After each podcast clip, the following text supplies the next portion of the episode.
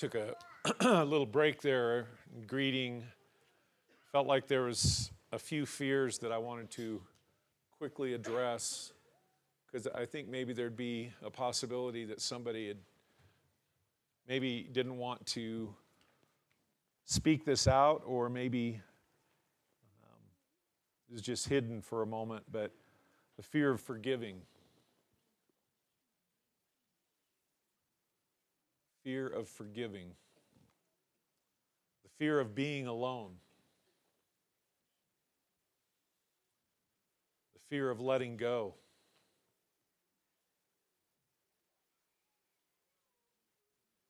Fear of waiting for God.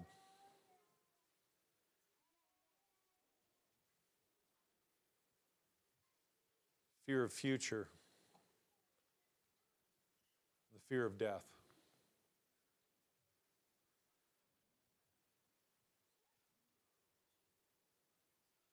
Lord, as I speak those things out, Lord, I don't speak them out to give them strength. I speak them out to bring them into the light of who we are. Jesus, dispatch those fears. Replace them, Lord, with the confidence of who we are in you today. In Jesus' name. Can you hear me okay? Okay, good. Kind of quiet. Well, Jesse can turn me up back there. Um,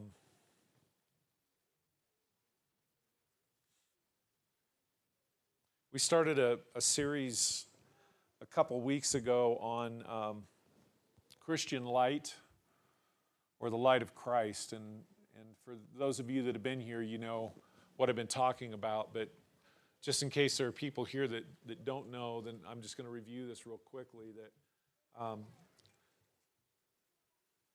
I don't I don't believe that the Bible teaches in a diet Christian, a light version.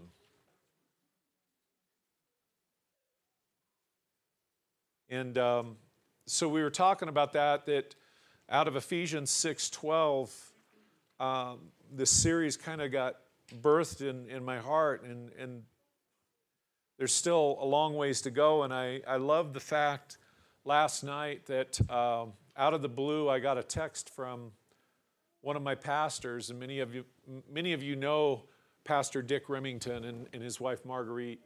And um, he doesn't often text me uh, as late as he did last night. It was um, pretty close to 9 o'clock our time, which meant in Florida it was pretty close to 11 o'clock. But he uh, texted me and he said, What are you preaching tomorrow? So I began texting him back and explaining where, kind of in a very condensed form, what I, what I believe the Lord wanted me to share on. And it was funny because I didn't even give him all of, I didn't unpack a bunch of stuff, and he unpacked every, everything of where I feel like we're going.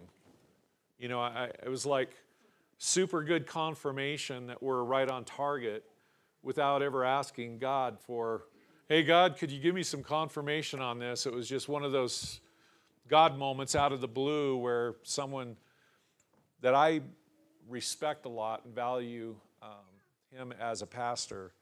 Um, it, was, it was just a nice little gift from God.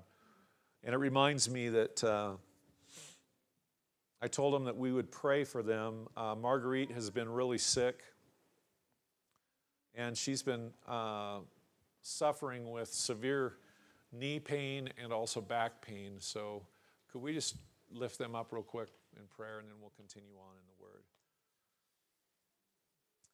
God, I thank you for our elders, Lord, those that have served you and made a way for us youngers to uh, follow you, Lord, and, and just um, invested so heavily, Lord, in us and, and sometimes at great expense to themselves. And, and Lord, I just thank you for Dick and Marguerite and the testimony that they have, the investment they've made in your kingdom. And Lord, I would pray with my brothers and sisters here this morning, Lord, for your healing power in Marguerite's body. Lord, to completely heal her from whatever sickness has a hold on her. But Lord, also that you would um, recreate her knees and joints there. Lord, that you would recreate in her back and bring healing and wholeness in her back. We pray, Lord Jesus, that in these uh, what would seem twilight years, Lord, that, that you would brighten up their days, Lord, with healing and wholeness, with a renewed vision, with refreshed strength and vigor, Lord. We ask in Jesus' name. Amen. Amen. So in uh, Ephesians 6:12 it says for we do not wrestle against flesh and blood but against principalities against powers against the rulers of the darkness of this age and I've really focused on against the rulers of the darkness of this age because I what caught my attention when I journaled on this way back in June was that darkness is the absence of light. And so the rulers of the absence of light of this age, that's, that's who we're wrestling against. That's, that's who this, uh, to go, to quote Richard many, many years ago, he said, We are in a war. And, and another way of saying it is, you guys, we have really serious opposition. Jesus said himself, the enemy comes to steal, kill, and destroy. That doesn't sound friendly to me. When people say, I'm going to party with my friends in hell, I'm thinking, you have not read what Jesus had to say about hell. It is not a party. And you guys, it should scare the hell out of us. That is one, that is one saying that is accurate. There's so many ways that people use hell in, in a sentence. And, and you guys have heard me say this before hell yeah. Terrible way to use that. Let's say yes to hell. You know, if we're going to say anything, say hell no. Okay? Kids, I know you're thinking Pastor Kenny is cussing. I'm not cussing because I'm not using those words just to flip out there. I'm talking about things that, that are aligned against us. And hell is aligned against us, but praise Jesus that his resurrection life has brought us power and authority. His kingdom come, His will be done because He was raised from the dead. He conquered death and hell. Woohoo! You guys ever see Robin Hood? I mean, the old cartoon Robin Hood. Yay, Dad. When I say that he conquered death and hell, you guys should at least have a yay, Dad.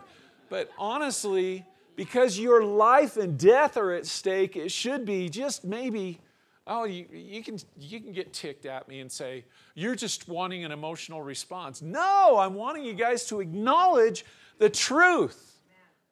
That this isn't small potatoes, so to speak. It's something that our life and death hinge on the things that I just spoke. And the enemy would love for us to wrestle against him with less than a dynamic version of our salvation.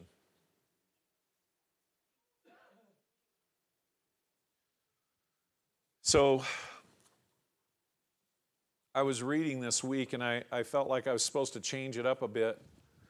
And uh, I was reading in Luke 5, if, if you guys had turned there. It's funny because I met with some of the men this week and we talked a bit about the portion that we're going to read. Um, but this is some different stuff, but guys, you probably hear maybe some of the same stuff. Um, Luke 5. So it was as the multitude pressed about him to hear the word of God, that he stood by the lake of Gennesaret and saw two boats standing. That's the Galilee. Galilee, all right, lake. And, and saw two boats standing by the lake, but the fishermen had gone from them and were washing their nets. Then he got into one of the boats, which was Simon's, and asked him to put out a little from the land and he sat down and taught the multitudes from the boat. So I like, I like to envision this. I want to help you guys envision this just a bit, if you would. Jesus is teaching, and the crowd is pushing him, and, and pretty soon Jesus is standing at the edge of the water, and he's thinking, I need to have some room so that I can see and I can communicate better. And the genius of what he does is gets in the boat. Peter's probably over there washing his net and sees Jesus get into the boat. And so Jesus didn't have to try and figure out whose boat is this. Peter's probably like, What are you doing? Hey, can I use your boat? Can you put out just a little ways so I can talk to everybody? Would you please do that for me? And Peter, being, you know, kind of like, all right, let's check this guy out. And Peter may have already had some experience with him, but here, here he is showing up on the scene. And, and Peter gets in his boat, puts out just a little ways from the land. And the genius of this is, is the acoustics would have been amazing. That Jesus could be talking at this level right now, and the sound would reverberate off the water and up the hillside.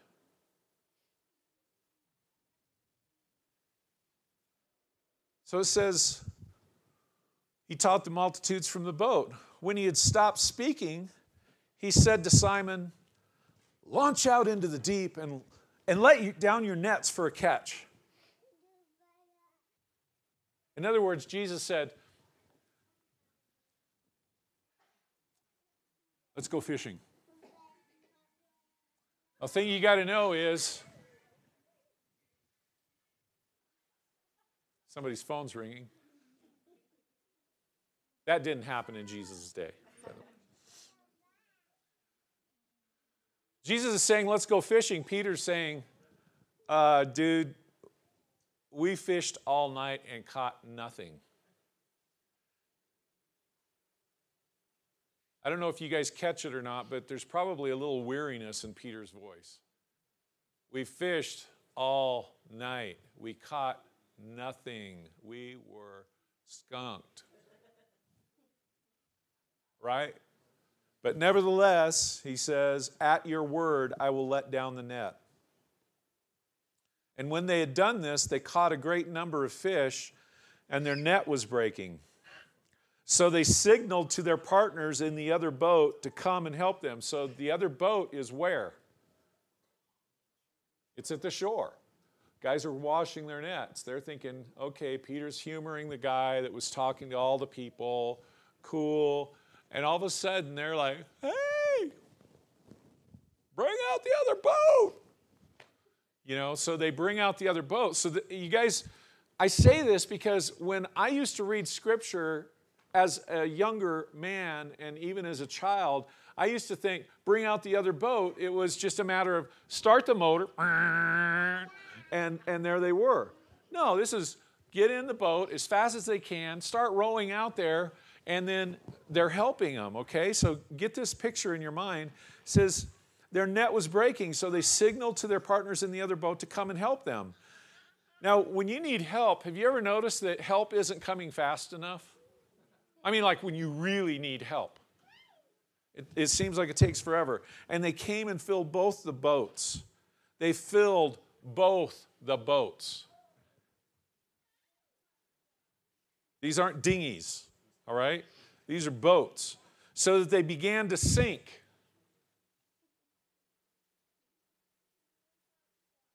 They filled both the boats so that they began to sink. When Simon Peter saw it, he fell down on his knees.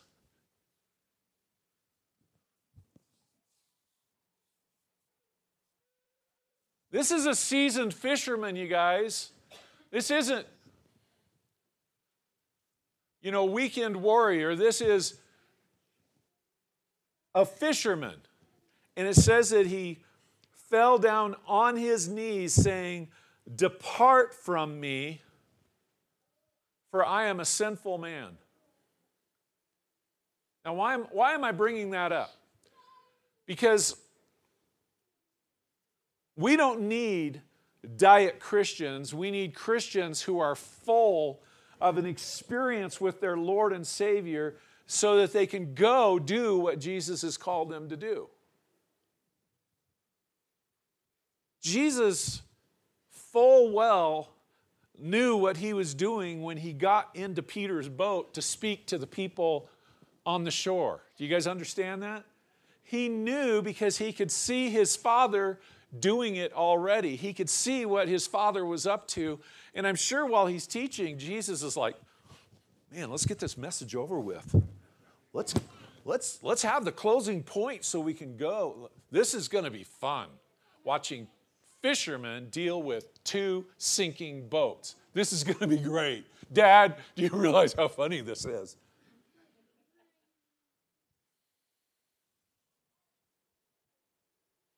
Do you guys realize that at the command of Jesus,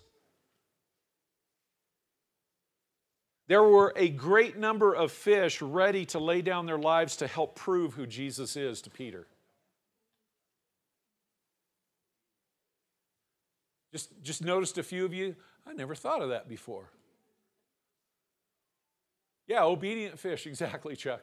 Those, those fish are like they're, they're, you know, all night long. Got it. Stay away. God said, stay away from the nets tonight. I know you guys think I'm making this up, and you know, I'm just, I'm telling you guys that we read this and we don't understand. God is up to something in our lives. And we can see it when we read these stories and we realize, wow, if God was doing that for Peter, but let me, let me move on. Depart from me, from me, for I am a sinful man, O Lord. Wouldn't you expect Jesus to say, All right, See you later, sinful man. No, that isn't what Jesus says. He says, For he and all who were with him were astonished. This wasn't just Peter, by the way. This was Peter and his brother Andrew. This was brothers James and John. They were all partners in this fishing thing, and they're all there together, and they are all responding. It's not just Peter on his knees, it's all four of them on their knees going, This is over the top craziness. We've never seen anything like this. Get away from us. We don't know how you did that, but we know that this is something that's a God thing and we're not worthy of it. And so, because it says, and so also were James and John, the sons of Zebedee, who were partners with Simon, and said to Simon, Do not, this is what I, uh, what I love.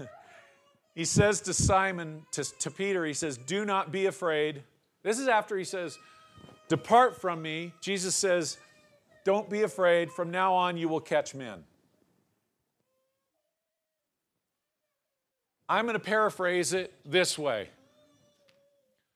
Peter says, Depart from me. I, I'm not worthy to be hanging out with you. You're freaking me out. And Jesus says, Hey, you want to want to hang out some more?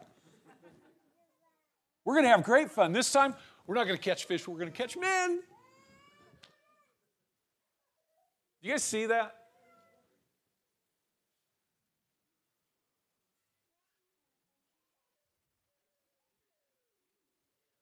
Yeah, Peter's like, whoa, what's going on here?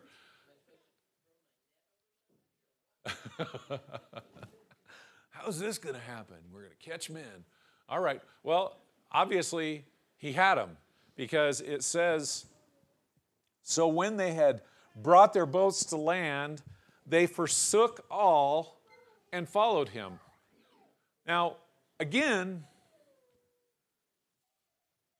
they quit fishing. I could identify with that. The first time I went fishing uh, as a little boy, I cast out into this little pond. I, I, won't even call it a lake. It was more of a pond, and it had a road. It was it was two ponds with a little dirt road between the two of them, and and uh, it was out by a place called Gales Creek. That uh, we went fishing as a family, and uh, I remember casting out and getting this thing going on with my line, and and they said, "You have a fish. You have a fish." Reel it in. I didn't know what reel it in meant. I was a little boy. I did, I realized I needed to get the fish to shore, so I started backing up. The problem is, I was backing up on a dirt road that was bordered by another part of the pond. So I backed up as far as I could. The fish still wasn't on land. And then I think my dad came over and helped me reel it in. That's not the kind of fishing that they forsook. They forsook a family business. They forsook what had been handed down to them, family after family after family. When it says they forsook this, they left what they knew and went into the unknown. They, if I can say it this way, they left one business and went into another.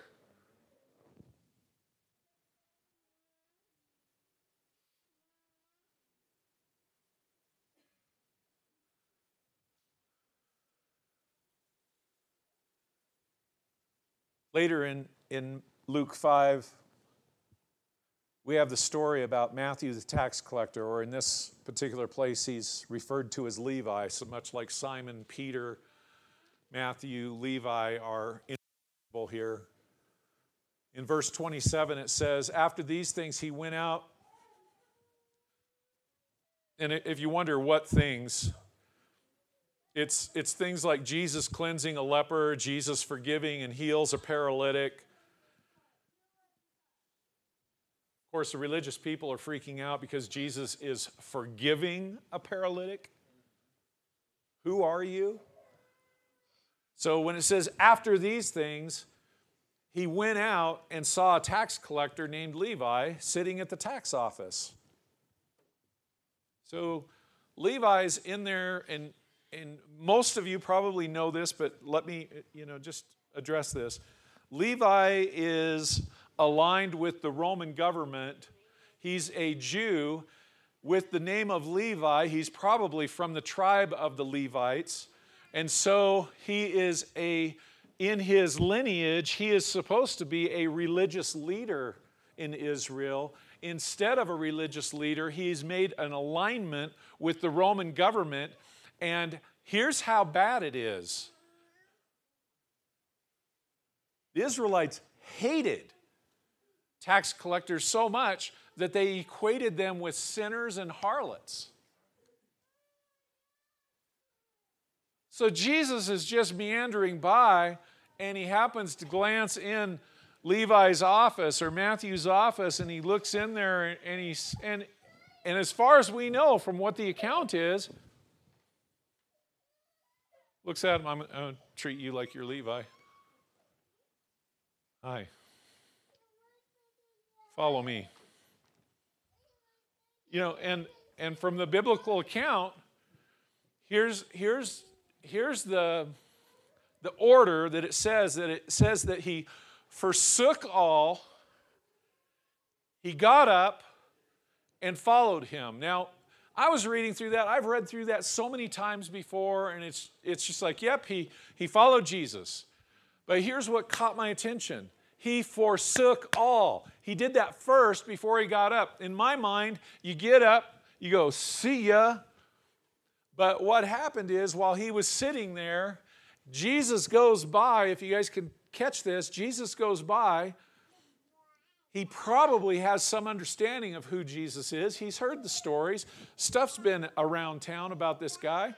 And Jesus goes by, looks in, and says, Follow me. And Jesus probably keeps moving along. And what we know is, is that Levi sitting there going, I'm done.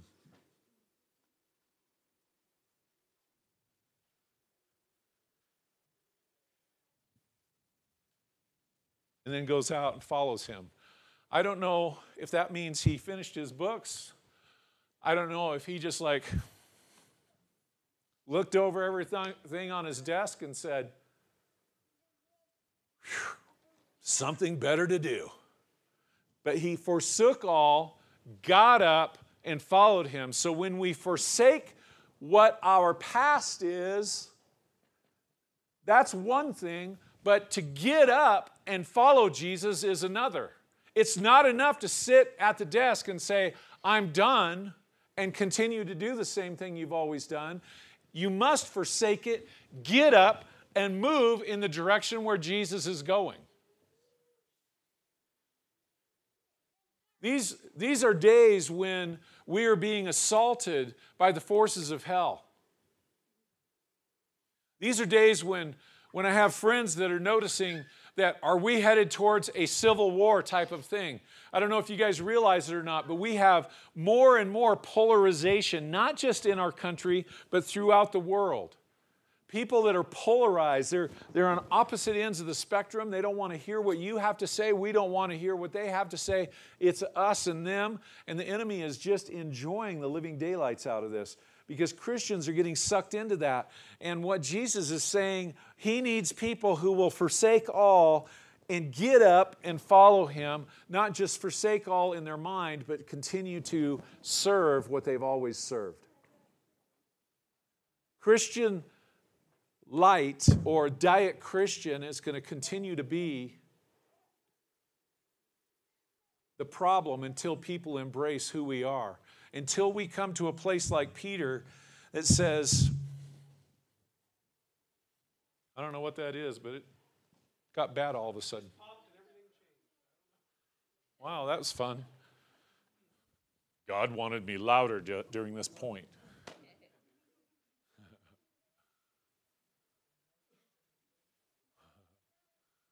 A little more echo, please.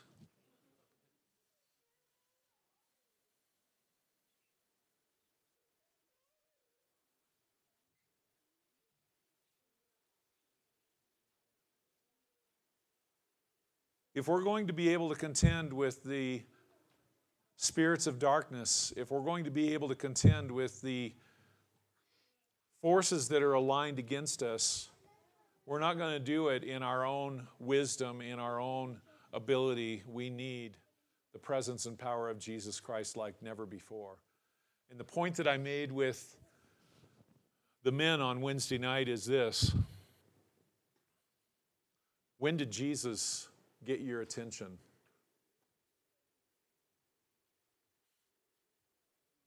We, we talked a little bit about it from the standpoint of one of those moments in time where Jesus gets your attention and you realize He is Lord of your life. For, for some of us, it was an early age. For some of us, it was later in life. For some of us, it was a moment when we were faced with possibly killing ourselves.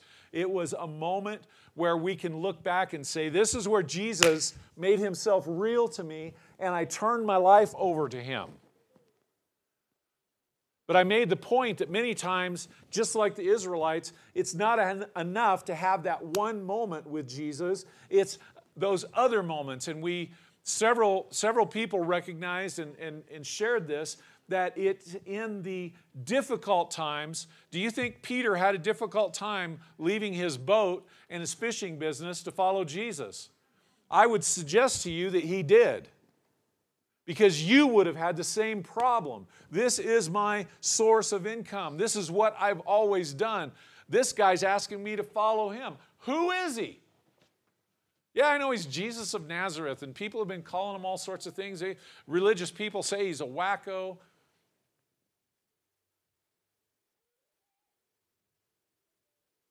So sometimes when we make that initial time, for me it was at six years old, but another time it came up was when I was 18 years old.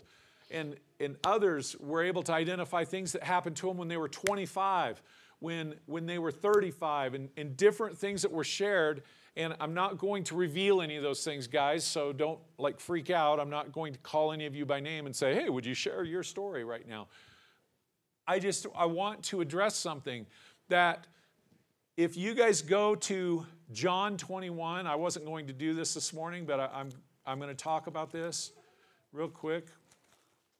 Going the wrong way to find John here.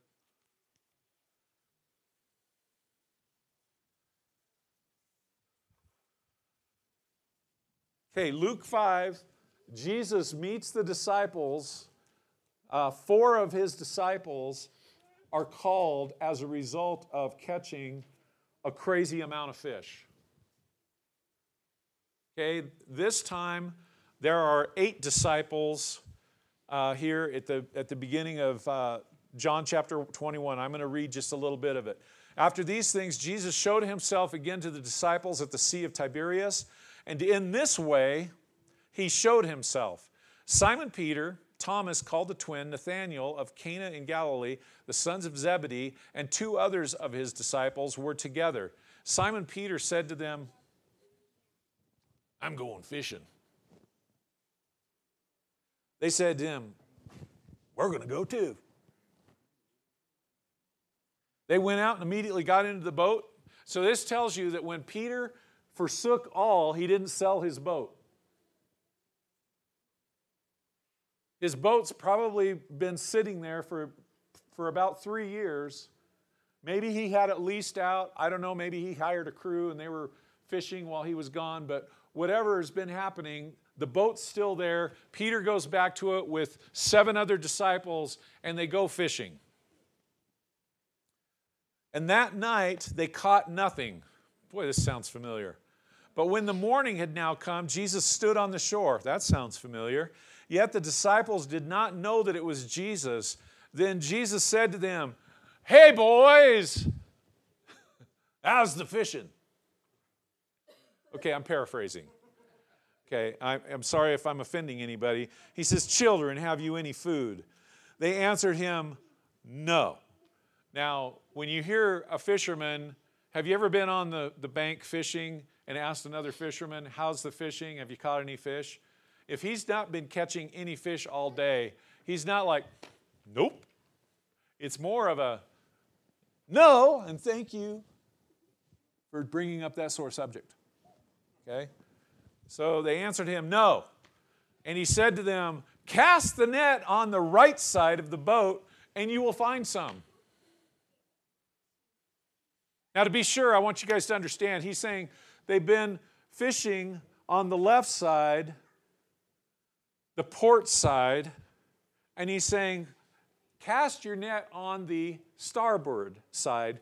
But what caught my attention in our English is the Lord saying to me, Kenny, you've been on the boat, but you've been fishing on the wrong side. Why don't you try the right side? But that's not what I wanted to get at. Cast the net on the right side of the boat, and you will find some. Now, again, when I think of casting, I'm thinking casting the rod, you know, fishing rod and casting that. So when I'm thinking of that, I'm wrong because we're talking about gathering up the net. And, and we would be all working together, gathering up this big net, and then we would be like moving over to the right side of the boat. I'm sorry, but you guys, it's when we read scripture and we don't understand, this isn't one of those, all right, whatever you say. They're having to think about it and go, really?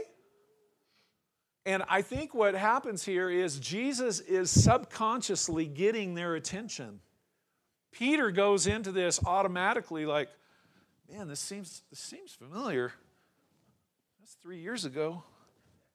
Guys, we're going to try the other side of the boat. I don't know. It happened once. Might, might work again. A guy on the shore seems to know more about fishing than we do. You know, and they try it, and it says, what's it say here? And now they were not able to draw it in because of the multitude of fish. Do you think Peter and, the, and those first four disciples there that were called were going, This is crazy familiar. Therefore, that disciple whom Jesus loved said to Peter, It's the Lord.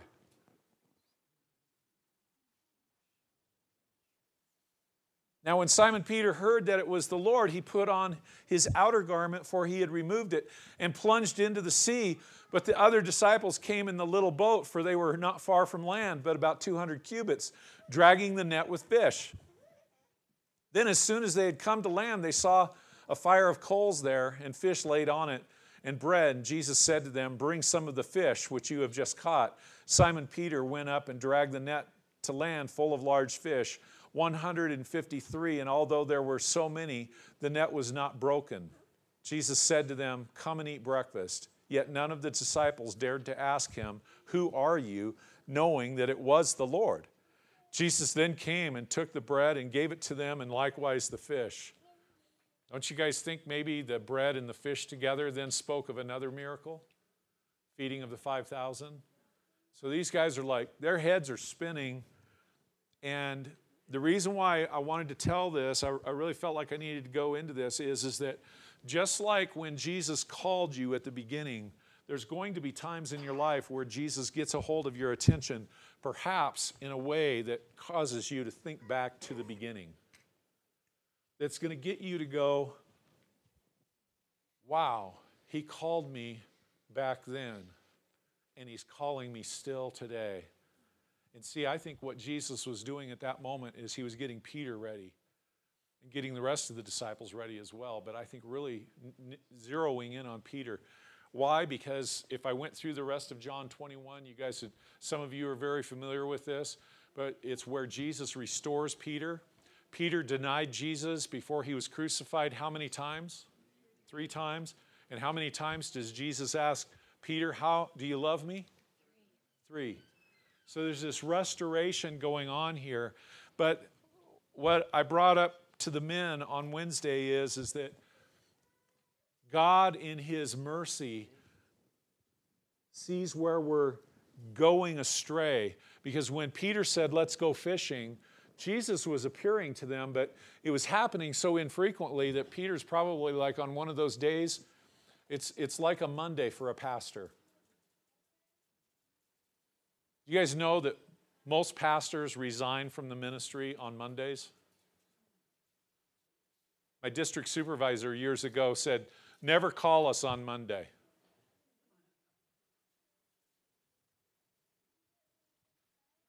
So Peter was having one of those Monday moments, and he said, Let's go fishing. But he wasn't saying, Let's go fishing and hang out for a while. He was saying, Let's go back to making the living we used to make.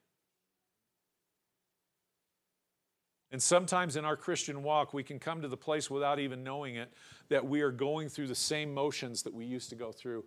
And Jesus is going to do something because He loves us so much. He's going to engage us, He's going to awaken us, and He's going to draw us back because Scripture says that He will perfect that which is still lacking in our lives. He will perfect what He started. Amen. Aren't you glad that God is so for you, Troy, that He's going to finish what He started, whether you're on board or not? He'll take you through whatever He has to to get you back on board, but He's going to get you back on board. I just love that. I love the fact that God speaks to us in the middle of our days, in the middle of what we're doing every day. And, and that's where I wanted to leave us this morning is I could do a whole nother teaching. I'm not going to, so don't get worried. But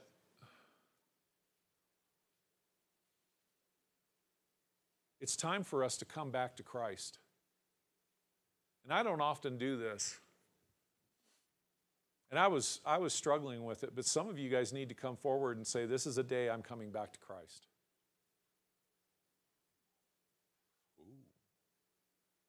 We're having an old fashioned altar call.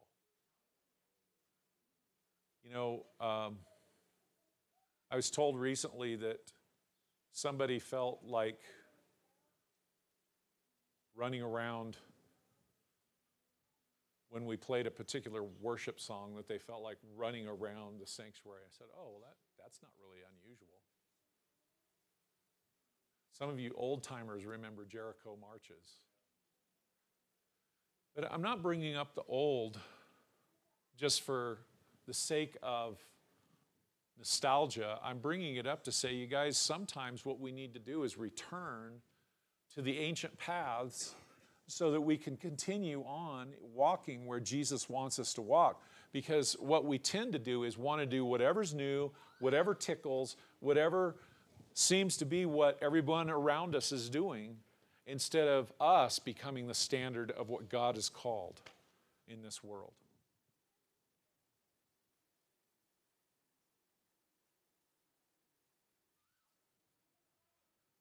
Father, I, I thank you for your word.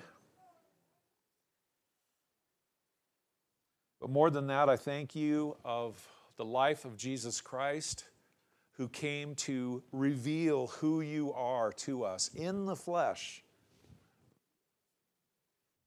Lord, it just blows my mind when I say that because then I realize that you've called me, you've called us to reveal you in the flesh. And I feel like Peter that wants to say, Depart from me.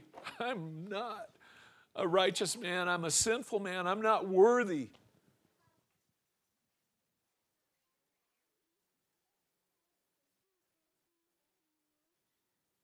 And God, what I hear you saying is what I, what I said that I, I hear Jesus saying. You want to hang out some more? Why don't you follow me and we'll we're going to have a lot of fun together.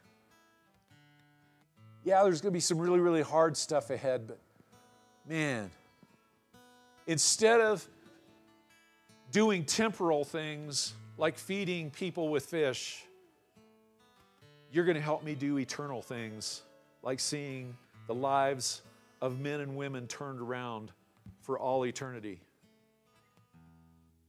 Church, what would you rather do? Continue on being influenced by the principalities and powers of the absence of light? Or would you rather run to the light of Christ and allow His light to shine out from yours in such a way that people say, I want what you got? And, and to be real, I also have to say, or to have them say, I hate you. Get away from me. Because not everybody's going to respond to the gospel in the way that we wish they would. But this morning, church, I, I don't know. I, maybe I'm wrong. But I, I just feel like the Lord would say, Would you come this morning? Would this be a moment? I remember, and I, I will reveal this. A lot of us couldn't remember the date when we were saved, but Jesse could because he wrote it down and he memorized it. And so that any time when the enemy says, Are you really saved? Jesse's able to say, Yes, I am. It was on this date that I gave my life to Christ. And I don't know if that's anybody here, but I want to invite you to come forward this morning if you need to have another moment where it's a key moment where you engage with your Savior and say, Lord, I'm forsaking all and I'm following you. If that's you, would you come on up? Because there is salvation in no other name than Jesus Christ.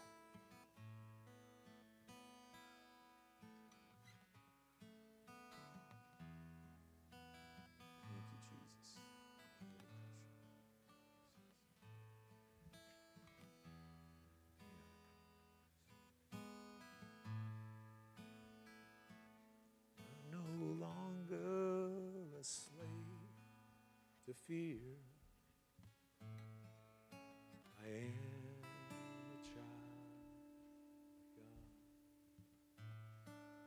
I'm no longer a slave. To fear. I am a child.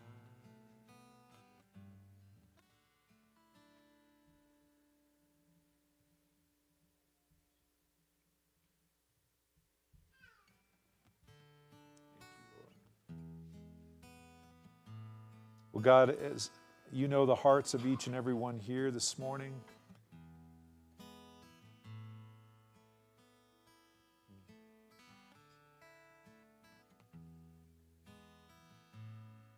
God, I'm so thankful that you know us that well and you still love us. oh, man. God, I'm so glad that your son came and encountered each one of us in a way that we could relate to. And that, Lord, today we would, would simply say, Yes, Lord. Yes to what you want to do. Yes to what you want to accomplish. Yes to seeking your will first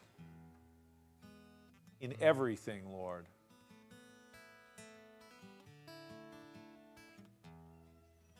In everything, Lord, bringing every every aspect of our lives to you because every aspect of our lives belong to you as our Lord and Savior. Be glorified in your church. and the whole earth is filled with His glory, Lord, because your church is seeking your will and doing it.